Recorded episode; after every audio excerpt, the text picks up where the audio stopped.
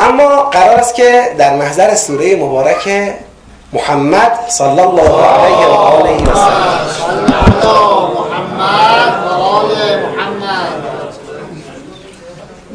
بازم بعد از سوره تور که تو فضای ایجاد باور به قیامت و به عذاب و اینا هست ورود ما به این سوره دو مرتبه ما رو میاره توی فضای اجتماعی توی فضای سیاسی و این بار نظامی. این بار نظامی نه فقط سیاسی اجتماعی خالی. کاملا سوره سوره نظامی سوره حماسیه هرچند که ممکنه برای ما موجب افزایش حسرت باشه از و این هم خودش البته دستاوردیه ها از غیبت امام زمانمون علیه السلام. الان که مرحال با باید بفهمیم درک درستی پیدا کنیم تا آمادگی پیدا بشه کم کم در ما و در جامعه ما برای اون آرمان غلبه حق بر باطل در سراسر جهان.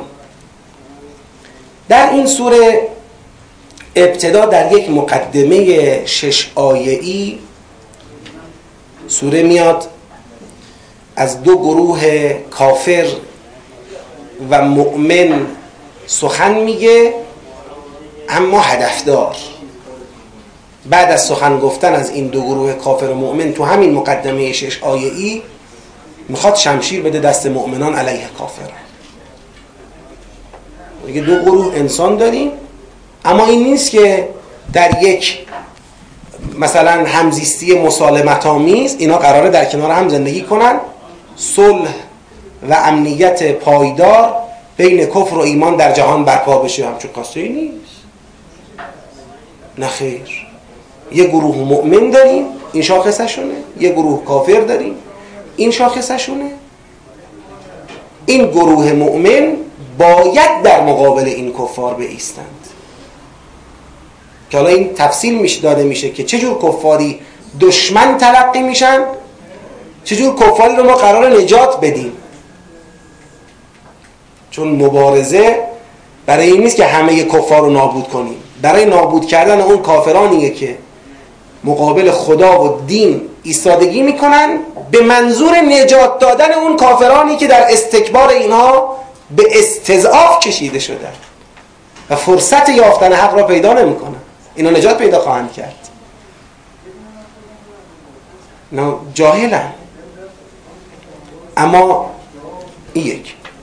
بعد از اون که این دستور قاطعی اینجا صادر میشه خدای بزرگ نگاه می‌کنه می‌بینه نه دلا قرص نیست دستا محکم نیست.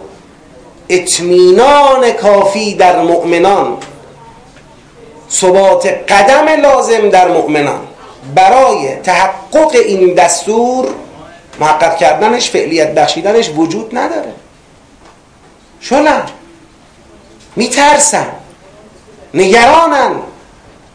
مطالبی رو تا آیه 15 هم خدای بزرگ مطرح می‌کنه که این مشکل برطرف شه. اول دستور در آیه یک تا 6 دستوره داده شده. تو آیه هفتم تا پونزدهم مطالبی را خدای بزرگ ایراد می‌کند که بله نترسید. تکیه مؤمنان به منه ولی مؤمنان منم کفار تحت ولایت من نیستن تحت حمایت من نیستن. وضعیت به ظاهر سامان یافته دنیوی کفار نگرانتون نکنه. اگر در این مجاهدت شرکت کنید عاقبت اخرویش اینه عاقبت اخروی اونها جهنمه. اینا رو بیان می‌کنه. آیه یکم تا ششم دستور رو داده. آیه هفتم تا پونزدهم هم پشتیبانی روانی می‌کنه از مؤمنان برای تحقق اون دستور. به نظر میاد اینجا کار تمام یعنی دیگه علال قاعده سوره هدفش در لایه اول تامینه دیگه. یعنی دیگه ابهامی نیست. دستور معلومه. اجرایی شدنش هم که احتیاج به جرأت و جسارت داشت محقق شده. اما سوره مثل اینکه تازه شروع می‌کنه به صحبت کردن. چرا؟ در آیه 16 هم تا 19 هم از جریانی سخن میگه. که تلاش می‌کنن این دستور را از مسیر خودش خارج کنن و مانع تحقق عملیاتی شدن این دستور بشن از درون جامعه اسلامی نه کسانی از بیرون. یه سری مسلمان نما که تلاش می‌کنن اون محقق نشه. اون جهاد مورد نظر قرآن به وقوع نپیوند. اینها اینجا معرفی میشن راهبردشون هم مطرح میشه. بعد خدا برای در آیه در واقع بیستم تا بیست و هشتم برای نجات جامعه ایمانی از آسیب خوردن توسط این جریان شروع می‌کنه به معرفی بیشتر این جریان. یادآوری گذشته این جریان که در گذشته چطور طالب راهبرد جهاد بودن امروز چطور میدان رو خالی کردن دلیل اصلی میدان خالی کردنشون چیه؟ همینایی که دیروز طالب راهبرد جهاد بودن تا فتح کل دنیا برای کلمه توحید امروز اما علاقمند به نشستن سر جای خودشون و قانع شدن به همین منافع مادیشون شدن. اینها را مرتد معرفی می‌کنه. مرتد. منتها مرتد حالا اصطلاحی نگیرید. شما که بگیرید گردنشون رو بزنید. ولی برگشتگان روی برگردن روی گردانندگان از این دستور جهاد اینا رو به این صورت معرفی می‌کنه. و از پشت پرده معاهدات اینها با کفار برای آرام نگه داشتن جامعه ایمانی خداوند افشاگری می‌کنه. خلاصه این جریان رو میکوبه.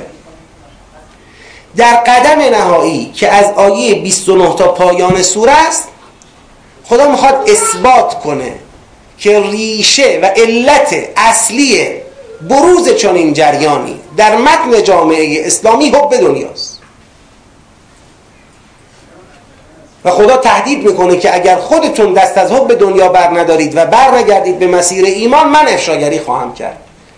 یعنی رسواتون می‌کنم که حب دنیا زمین گیریتون کرده. بی خود جست نگیرید. چون این جریان بسیار تلاش می‌کنه که برای توجیه نفی جهاد برای توجیه نفی جهاد دفاع از دستاوردهای اسلام را علم کنه. دفاع از دستاوردهای امت مسلمان را مطرح کنه. بگه این همه راه اومدیم نگذارید خراب شه.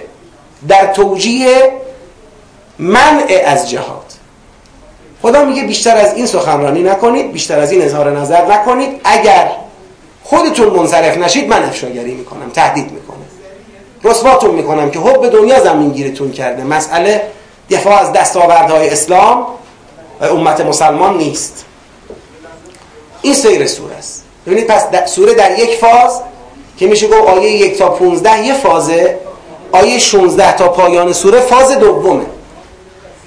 سوره در فاز اولش اصل دستور به جهاد را بیان می‌کنه جهاد را بیان می‌کنه پشتیبانی روانی می‌کنه از مؤمنان برای تحققش. در فاز دوم جریان منافقی را که تلاش می‌کند جلوی تحقق اون دستور را بگیرد معرفی و نسبت به اونها تهدیدات لازم اقدامات لازم رسواگری و افشاگری لازم نسبت به این جریان که مانع تحقق اون دستوره.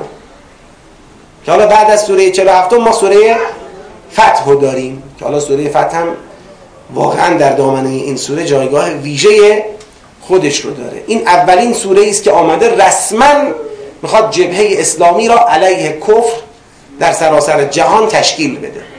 تا نابودی و ریشه شدن کفر از سراسر جهان این جبهه را می‌خواد تقویت بکنه. لذا بسیار راه بردیه در نسبت به نگرشی که ما نسبت به آخر و زمان داریم درباره نگرشی که نسبت به امام زمان علیه السلام داریم. غلبه حق بر باطل داریم در سراسر جهان. اینجا با این سوره کار زیادی داریم که ببینیم واقعا چیه مطلب. منتظر چی هستیم؟ آیا قرار مثلا فرض بفرمایید با آمدن امام زمان علیه السلام گفتگوی تمدن ها را بیفته یا قرار جنگ با سران کفر و الهاد و ظلم و تغیان کلید بخوره؟ سردمداران ظلم فساد تغیان تا اینا سر جای خودشون ننشینن گفتگوی تمدن ها رو هوا میمونه. چیز خوبیه رو هوا میمونه. گفتگوی تمدن ها زیر سایه شمشیر مستکبران مگه میشه؟ چه گفتگوی؟ خب. حالا میایم آیه یکم تا ششم. اعوذ بالله من الشیطان الرجیم. بسم الله الرحمن الرحیم. چرا تو خسته شدید؟ یه صلوات رو من بفرستید. اللهم صل علی محمد آل محمد الذين كفروا وصدوا عن سبيل الله.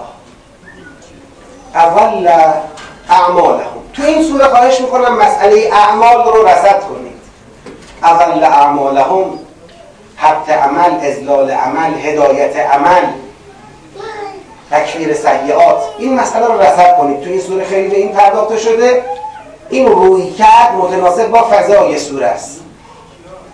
که از یک طرف حفظ دستاوردها و نتایج اعمال مطرحه از طرف دیگر نگرانی از هدر رفت اعمال و زحمات. بالاخره اینو پیگیری کنید اون کسانی که کفر ورزیدند. و صدو عن سبیل الله.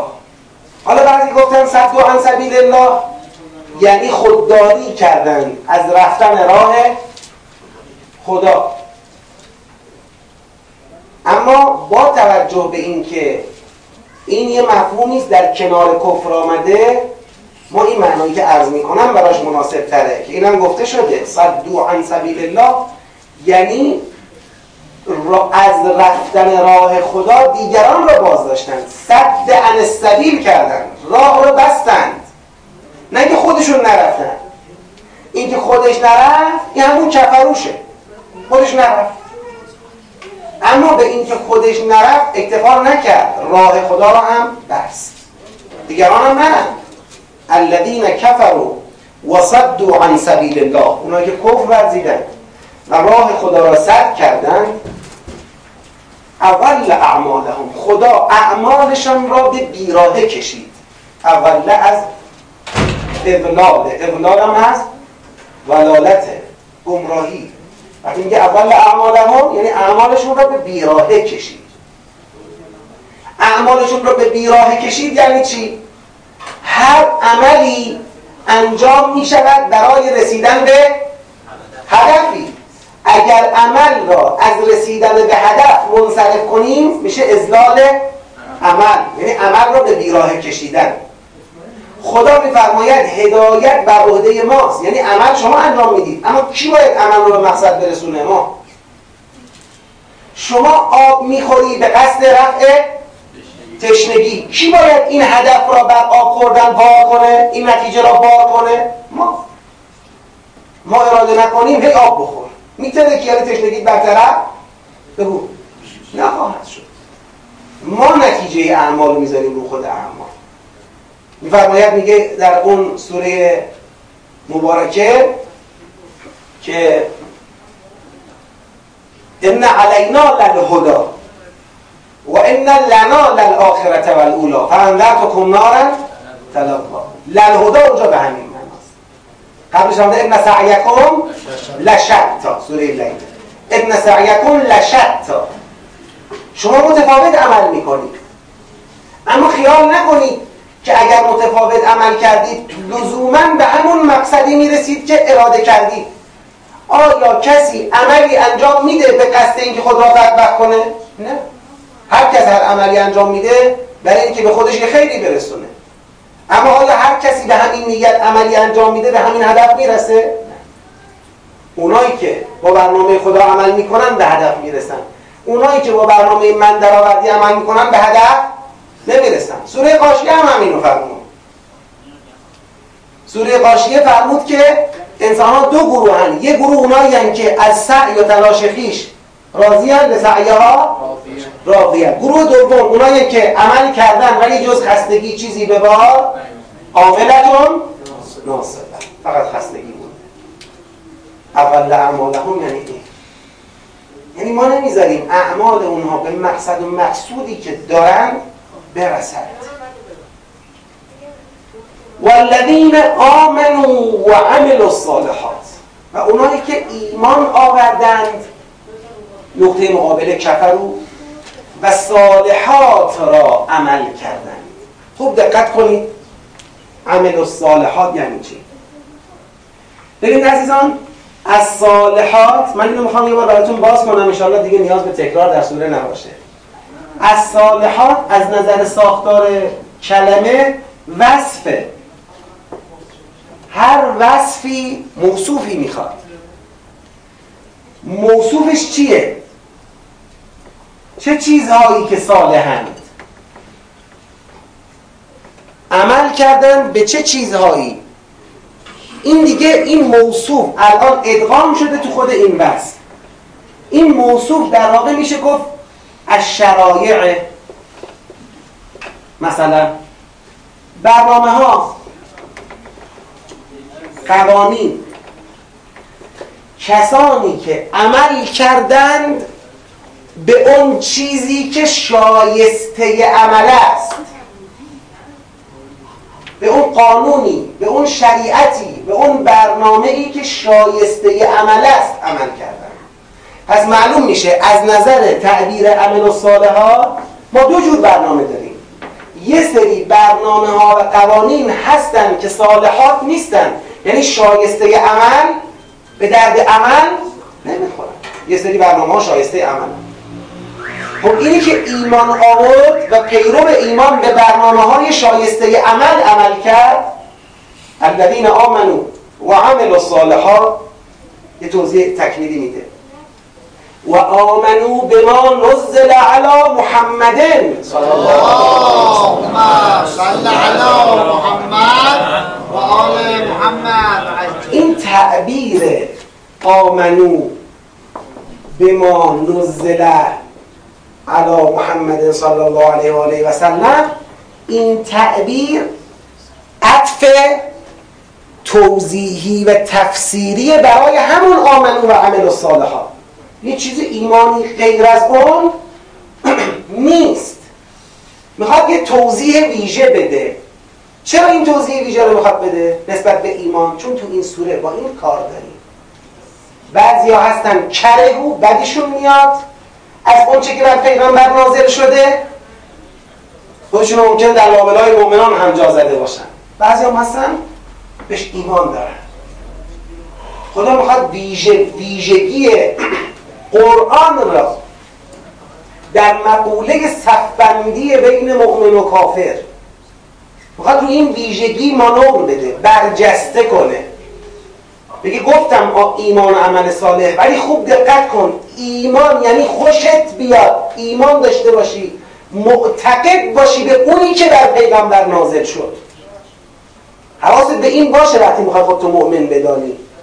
اینو داره برجسته می‌کنه و آمنوا بما نزل علی محمد صلی الله علیه و آله و سلم و هو الحق من ربهم. همینجا توضیح میده. وجهشو میگه. هو الحق من ربهم. حق از جامعه پروردگارشون همینه خب.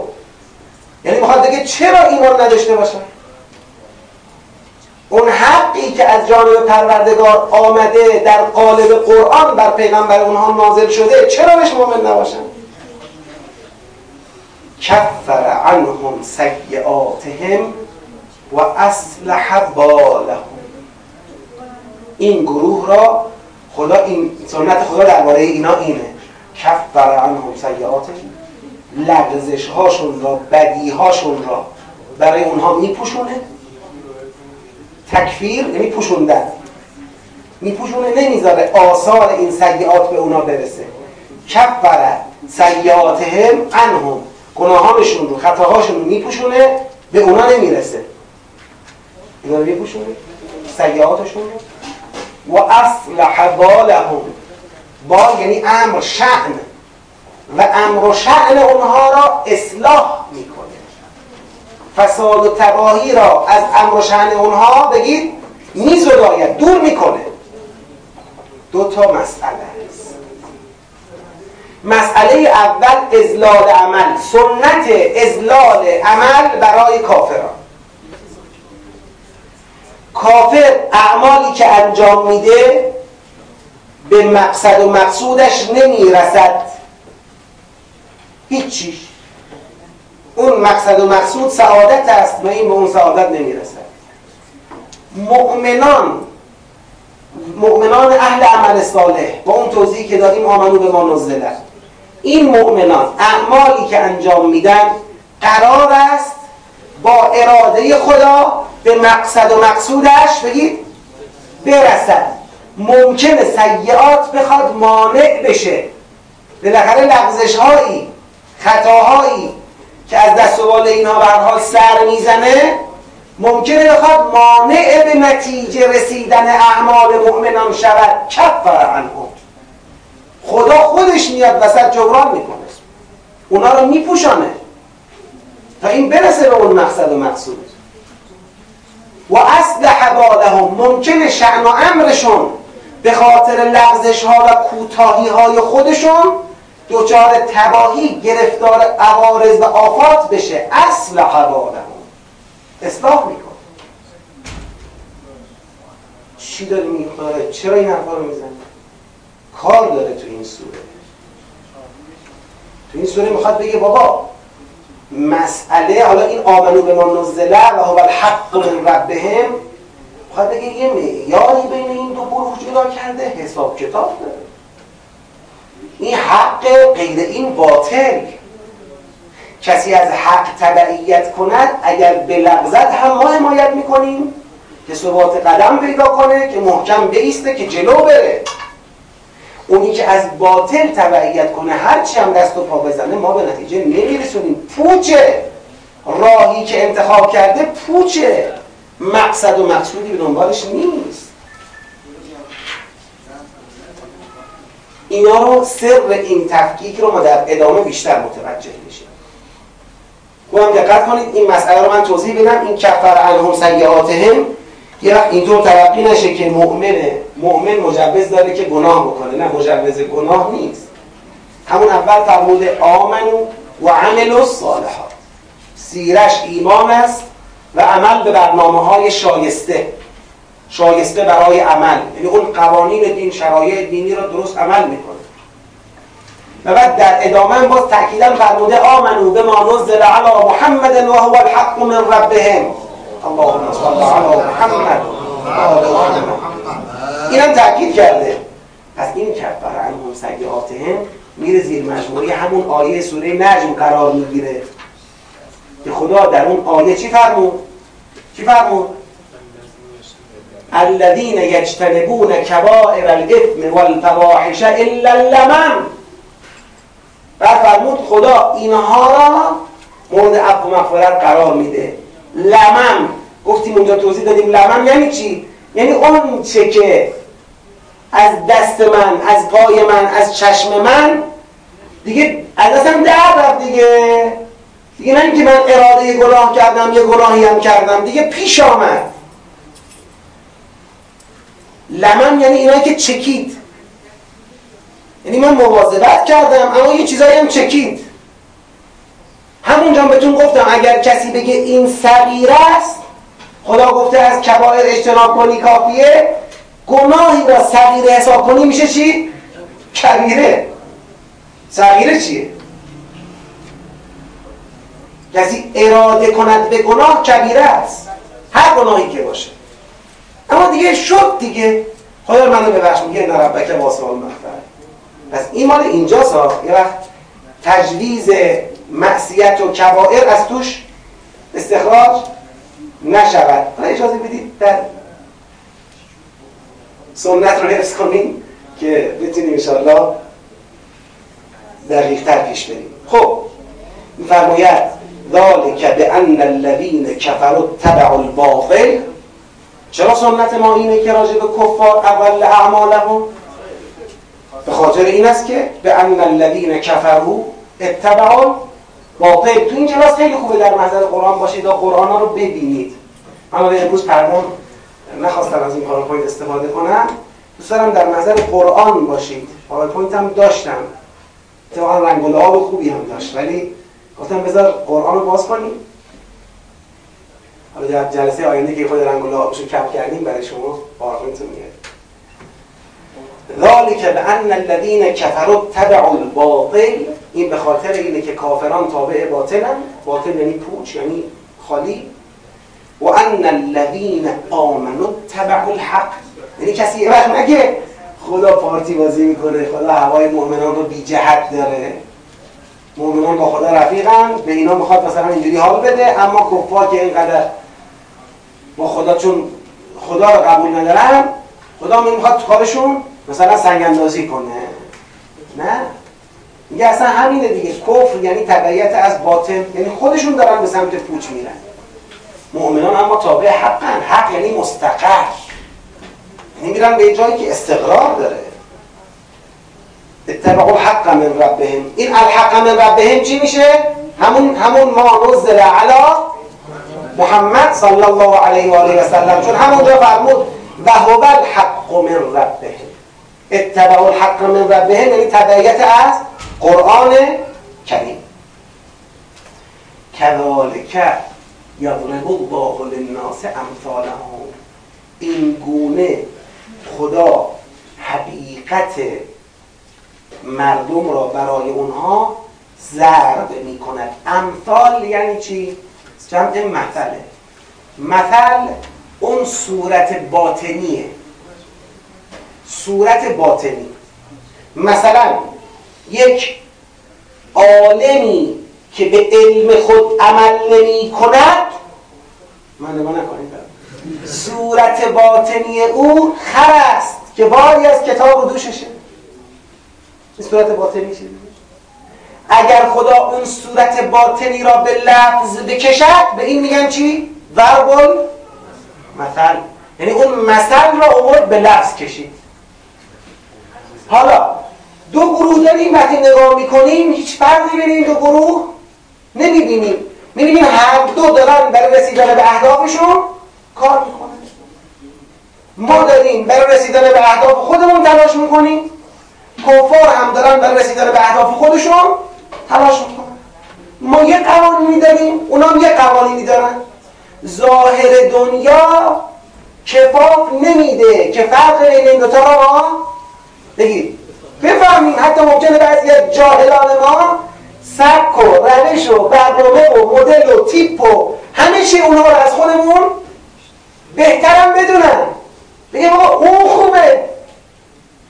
ببین چقدر خوب زندگی می‌کنن ببین چقدر خوب جلو میرن ببین چقدر خوب به نتیجه می‌رسن ببین اینجوری. دنیا ظرف دنیا کافی نیست که فرق این رو ببینیم خدا به لفظ می‌کشه. میگه بابا اینا اتبع الحق. حالا هرچند که در این اتباع حق گاهی هم زمین می‌خورن. گاهی هم میفتن این ور گاهی میفتن این ور ما می‌بینیم نمی‌خوام بگیم اتباع الحق بی نقص بی اشکال با انسان هم ممکنه خطا بکنن ولی خب ما کمکشون می‌کنیم زمین هم بخورن ما دستشون می‌گیریم بلندشون می‌کنیم برید برید اونا چی؟ اونا اتباع باطل زمین هم نخورن به هیچ جا بگید نمی‌رسن به هیچ جا نمی‌رسن این فرق کمیه. تفاوت محدودی ناچیزیه. خیلی مهمه. خب میگه کذالک یضرب الله للناس امثالهم. یعنی این اتباع الحق و اتباع الباطل حقیقت این ظاهر به ظاهر مثلا شبیه. میگیم اینم یه مدل اینم یه مدله. ما نمی‌فهمیم فرقش چیه اما صورت باطنیش اینه که این اتباع حقه این اتباع باطله این در واقع حرکت به سمت یک دار مستقره این حرکت به سمت یک پرتگاهه. این به قله داره نزدیک میشه این به دره داره سقوط می‌کنه. اینا رو خدا به بیان خدا بیان فرموده و به لفظ کشیده. خب. خدایا از آیه یکم تا سوم فرمودی یه گروه مؤمن یه گروه کافر تفاوتشون رو به رخ کشیدی و ضرب مثل کردی. گفتی من اینها را ازلال عمل می‌کنم اینها را تکفیر سیعات می‌کنم اصلاح بال می‌کنم. فرمودی که اینها تابع حقن اینها تابع باطلن. این ریشه این هست که ازلال عمل برای اونهاست و اصلاح بال برای اینهاست. چرا اینا رو گفتی؟ حالا نتیجه می‌خواد بگیره. خب این بیان این معرفی برای چیست؟ می‌خواد بگیره. فاذا لقیتم الذین کفروا حالا اینجا دیگه نمیشه با این لحن خونده من میترسم با لحن اصلی بخونم شما های خورده اینجا جا بزنید. لازم که آروم بشنم فاذا لقیتم الذین کفروا فضرب الرقاب. بزنید گردن ها را. نه! نمیگه اضرب الرقاب. فضرب الرقاب پس زدن گردن ها ببینید اینه زدن گردن ها تو چیز دیگه نمی‌شناسید بپرونید کمرهای به روا. اینقدر جدی سخت. تو همین ورود اول محکم بدون هیچ قیدی و نمی‌دونم توضیحی و همینجور کفار صد عن سبیل الله مؤمنان خدا میگه من می‌خوام اونا رو به هیچ جا نرسن بزنید بره من میگم. بزنید این. پس آنگاه که ملاقات کنید با کافران فاذا لقیتم الذین کفروا که حالا ما اینجا به قرینه سیاق میگیم الذین کفروا و صدوا عن سبیل الله. دیگه سیاق اینه این فا متفرع بر اونه. یعنی این کفار چون قبلا معرفی شدن بار دیگر اینجا قیدش نمیاد. نه این کافر عاجز بدبخت را اون کافر صاد عن سبیل الله را که دیدید زدن گردن ها حتی تا کجا؟ تا کی؟ چقدر؟ حتی اذا افخمتموهم تا وقتی که اونها را به زانو درآوردید تا وقتی که بر اونها غلبه یافتید فشد البتا از اونجا به بعد دیگه گردن زدن لازم؟ بگو. نیست. محکم ببندیدشون. یعنی گردن زدن بر شما فرض است تا غلبه. غلبه که محقق شد دیگه معلوم شد شما چیره هستی دیگه بقیه رو نمی‌خواد گردن بزنید. فشد دل رفا بقیه رو ببندید دست پاشون رو ببندید در واقع شد دل یعنی چی؟ به اسارت گرفتن. پس راه برده قتل کافران صاد عن سبیل الله تا غلبه. و پس از غلبه راهبرد بستن دست و پاها به اسارت گرفتن اونها.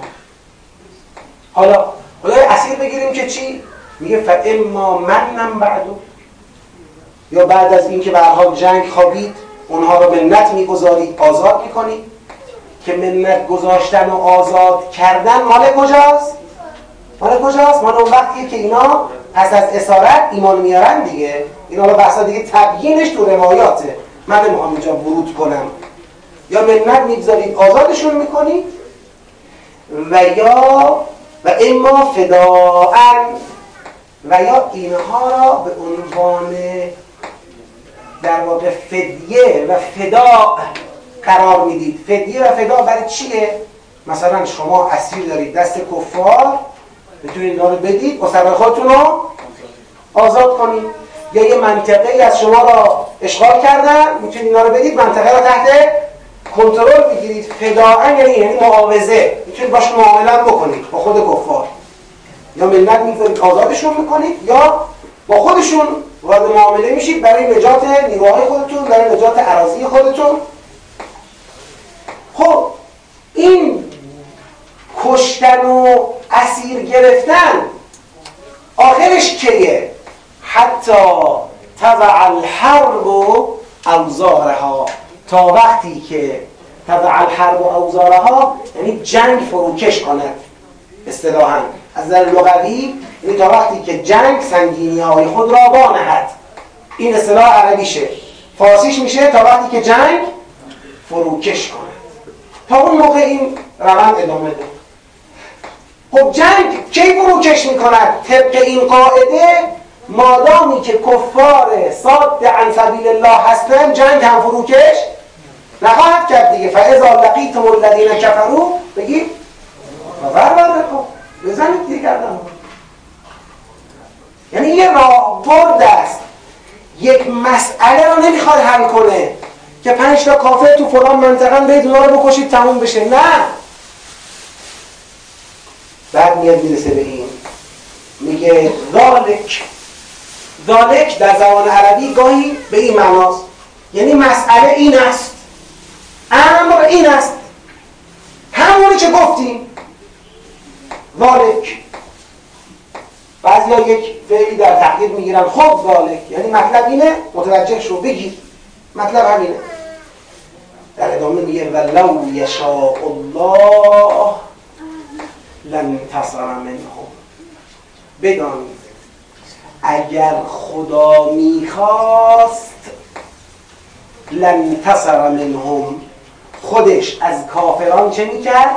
انتصار یعنی انتقام گیری. یعنی چیره شدن در مقام در واقع نشوندن دشمن سر جای خود. دشمنی که ضربه زده دشمنی که لطمه زده. اگر خدا می‌خواست خودش از اونها انتقام می‌گرفت.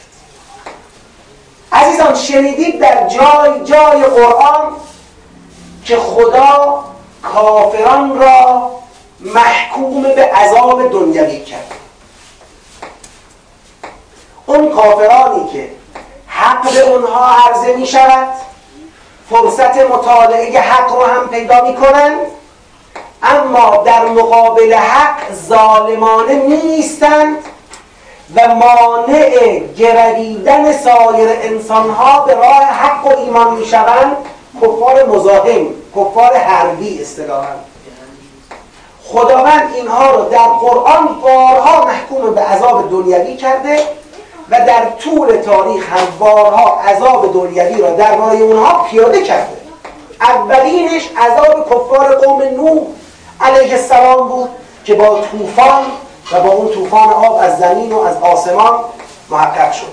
بعد دیگه عذاب اقوام مختلف از قوم عاد و قوم سمود و فرعون و معتفکات و قوم شعیب و همینطور انبیاء مختلفی که آمدن و اقوامشون کفر ورزیدن و در کفرشون پای فشاری کردن و خدا نابودشون در واقع خدا تو این وقایع چه کرد؟ انتصر بگید منهو انتقام خود رو انتقام مؤمنان رو از این کافران گرفت. رو نابود کرد. اینجا خدا چی میگه؟ میگه مؤمنان شما وقتی با اینا مواجه شدید اینا رو بکشید. شما در مقام ملاقات با اینها جنگجو باشید. اگر می‌خواستم خودم انتقام بگید می‌گرفتم. اگه می‌خواستم سیل و زلزله و اینا که من ضعیف نشدم در تحقق اینا. خدا که به تعبیر خدا می‌خواد بگه من همون خداییم که اقوام مختلف را با طوفان هفت و هشت روز رو نمی‌دونم با اون طوفان شن رو با اون زلزله ها و با اون سیل ها و با اون چه و چه نابود کردم بازم می‌تونستم که. از چرا خدای خودت نکردی این کارو؟ میگه ولکن لیبلو بعضکم به بعض. خدا خواست بعض از شما را بعض از شما انسان ها را که مراد از این بعض اولی چی میشه؟ مؤمنان. به بعض دیگر که مراد از بعض دومی چی میشن؟ این کافران. بیازماید خواستیم به وسیله این کفار شما را امتحان کنیم. ببینیم شما حاضرید بشید دست خدا بخورید تو سر کفار. من اگه می‌خواستم خودم می‌زنم تو سرشون. نخواستم بزنم. می‌خوام ببینم شما حاضر هستید دست من باشید. برای همون یعنی به جای سیل عمل کنید. به جای زلزله به جای طوفان به جای اون عذابی که برای اقوام گذشته آمد. این بار مصداقش بشه جهاد. چی میشه؟ ما شما امتحان کنیم. ولکن لیبلو بعضکم به بعض. بعد اینجا مؤمنان برگردن بگن خب خدایا قربون تو برم. تو سیل و زلزله و غیره خب مؤمنان رو نجات می‌دادی اینا رو جدا می‌کردی؟ بعد اونا رو نابود می‌کردی خب چیزی آسیب به اینا نمی‌رسید که. مؤمنان واقعا در نجات بودن. حالا تو این مدلی که داری پیشنهاد می‌کنی جنگ دیگه جنگ تابع قوانین خودشه. خب با بریم تو میدون که اگه بکشیم خب کشته هم میشیم دیگه. ای قرار به جنگی جنگ فقط نیست ما اونا رو بکشیم اونا ما رو می‌کشن. اگر کشته شدن نابود شدن هلاک شدن ازلال عمله تو به خواسته خودت که همون ازلال عمله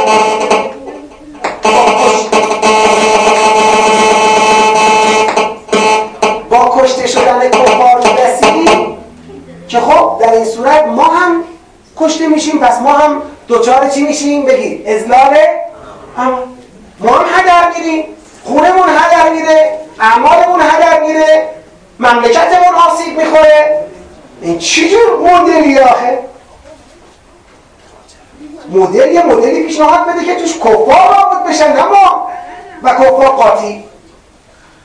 خدا رضا هم جواب میده. یه ولبین قتلو فی سبیل الله فلن یضل اعمالهم. قاطی نکنید کشته شدن هر کشته شدنی مصداق اول اعمالهم نیست؟ اون کسانی که در راه خدا کشته شدن فلن یضل اعمالهم. هرگز خدا اعمال اونها را به بیراه نمی‌کشد. این نیست اون هدر برن. بی نتیجه بمانن پس چی؟ سیهدیهم. به زودی اونها را هدایت می کند یعنی پس از کشته شدن منزل به منزل اونها را چه می‌کنه؟ بگید پیش می‌بره. ولا تقولوا لمن یقتل فی سبیل الله. بگید امواتا بل احیا. اون این در بین یرزقونن حالا این احیا بودن به چه معناست؟ احیا غیر از بعضی خیال می‌کنن. خب به همون معنایی که همه اموات زنده نه یه معنای مضاعفی داره. بله روح همه زنده است. هیچ از روحش که نابود نمیشه با مرگ. اما اون که در راه خدا کشته شد جان خود را داد این به یه معنای جداگانه ای از اون معنای عمومی زنده است. یعنی پرونده رشد ترقی پیشرفت تکامل. برای اون بسته نمیشه که. خب تو تا اینجا آمدی؟ نه می‌بریم. سیهدیهم. آنها را منزل به منزل خدا هدایت می‌کند و یصلح بالهم اونجا گفته بود راجع مؤمنان اسلحه بالهم. و خدا امر و شعن آنان را اصلاح می‌کند. دلش نمی کنیم اینو. خب حالا کشته شدن دیگه. حیف. کاش کشته نمی‌شد. جوون خوبی بود. اگر زنده مونده بود حالا مثلا یه آیت اللهی شده بود یا حالا مثلا یک عارف باصری شده بود یا یک نمی‌دونم به حال فرصت های زیادی در خدمت به مردم یافته بود. بنده خدا رفت جبهه. 16 سالش بود 17 سالش بود 20 سالش بود. کسی اگر به شهید بگه حیف نمی‌فهمه شهید. حیف اونی که مونده اونی که شهید شد تضمینی میره بالا. یعنی یه معامله ای می‌کنه که تضمینی میبرنش. خدا خودش عهدهدار میشه. چه حیفی. خدا میگه این حرفا نیست. والذین قتلوا فی سبیل الله فلن یضل اعمالهم سیهدیهم و یصلح بالهم و یدخلهم الجنه و اونها را داخل بهشت می‌کنند کدوم بهشت؟ عرف آلهم. یعنی اون بهشت را برای اونها تعریف می‌کند که تعریف کرد. اون بهشتی که برای اونها تعریف کرد. برای اونها مقرر کرد. اینا رو همچین بهشتی می‌کنه؟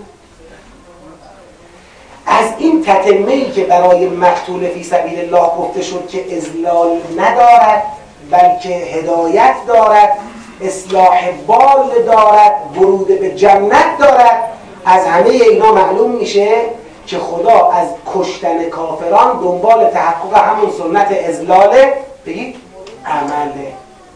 پس ارتباط دستور به جهاد با اون دوتا سنت معلوم باشه ها. سنت ازلال عمل چون هست برای کافران خدا به مؤمنان اجازه کشتن کافران را میده یعنی مؤمنان در اراده کشتن کافران دست خدا هستند برای تحقق سنت ازلال عمل. خدا خودش می‌تونسته از عهده کافران در بیاد ولکن خواسته به وسیله کافران مؤمنان را آزمایش کنه امتحان کنه. من یک کوتاه در حد دو دقیقه این شبهه را مطرح می‌کنم. و جواب میدم. و اون این که بعضی ها در عصر حاضر که تلاش می‌کنن بگن اسلام دین خشونته. استنادشون هم به همین حرفاشه میگن اسلام تجویز کرده کشتن کفار را. وقتی می‌خوان استناد کنن اثبات کنن قرآن خشنه اسلام خشنه همین آیاتو می‌خونن دیگه. بعضی از ما وقتی می‌خوایم به اونا جواب بدیم میان در نقطه مقابل از اون آیات رحمت می‌خونیم. این آیات رو گویا ما یا می‌خوایم بگیم نیست با این جور جواب دادنمون یا می‌خوایم یک راه راحتی رو انتخاب کنیم صاف بریم بگیم نه. ما می‌خوایم بگیم که شما میگید اسلام شمشیر می‌کشه علیه کفار. ببینید ما فیلم برداری هم کردیم. به تمام این کفار خاخام ها کشیش ها به همه گل میدیم. همه رو ماچ می‌کنیم. ما کسی جنگ این جواب ناقصه. یعنی این جواب خیلی سطحیه. اسلام چون دین رحمته طالب قتل مظاهر فساد تغیان ظلم اناد کفر شرک شیطان و حاکمیت شیطان روی زمین. مادامی که شیاطین و ایادی اونها روی زمین سیطره دارن خون انسانهای بیگناه ریخته میشه. خب در سایه شیطنت و ظلم و اناد, اناد و کفر همین کافرانه. مثل سران آمریکا و سران بعضی از این کشورهای غربی و اون مستکبران سلطه طلب انگلیسی زیر سایه کفر و ظلم و اناد همین است که دست تکفیری ها تا آرنج به خون بیگناهان آغشته شده. غیر از اینا هستن که خشونت طلبن. خشونت طلبی جنگ با گرگ صفتان بیرحم نیست. خشونت طلبی به ناحق ریختن خون مسلمی نیست که دنبال حق خودشون خشونت طلبی مقاومت در مقابل کفر صهیونیستی نیست با دست خالی و مظلومانه. خشونت طلبی اون بیرحمانه و نامردانه موشک های چند تونی را روی سر مردم بیگناه تو ماه رمزون ریختن. بستن برق بستن آب بستن, بستن راه رسیدن کمترین کمترین آزوقه و کمترین تسلیحات به دست اونها اینا. اینا چطور می‌تونن جنایت ها و ظلم خودشون رو اینطوری مخفی کنن زیر سایه متهم کردن اسلام به خشونت اسلام میگه بزن گردن اون کسی را که اگر زنده بماند از زنده ماندن او جز فساد در عالم گسترش نخواهد یا این کافری که می‌خواد راه خدا را ببنده می‌خواد راه توحید را ببنده راه عدالت را راه امنیت را ببنده نباید برش داشت اینو دقت کنید. یه نکته بگم یک مسئله دیگه هم بعضی هم میگن آقا این چون اینجا گفت تشد الوفا و اما من نم بعد و چون گاهی سوال میشه زیاد تو مجامع به خصوص مجامع دانشگاهی مطرح میشه آقا. اسلام آیا بردهداری را تجویز کرده؟ نمی‌دونم. خب اینایی که کفاری را که ما می‌گیریم چیکار باید بکنیم؟ اگر ایمان بیارن اینا میشن برده های مسلمین بعدش هم امثال این حرفا می‌خوان از این طریق بیان یه پلی بزنن به این که بله بازم اسلام همون دین اولیه دست و دیده نداره.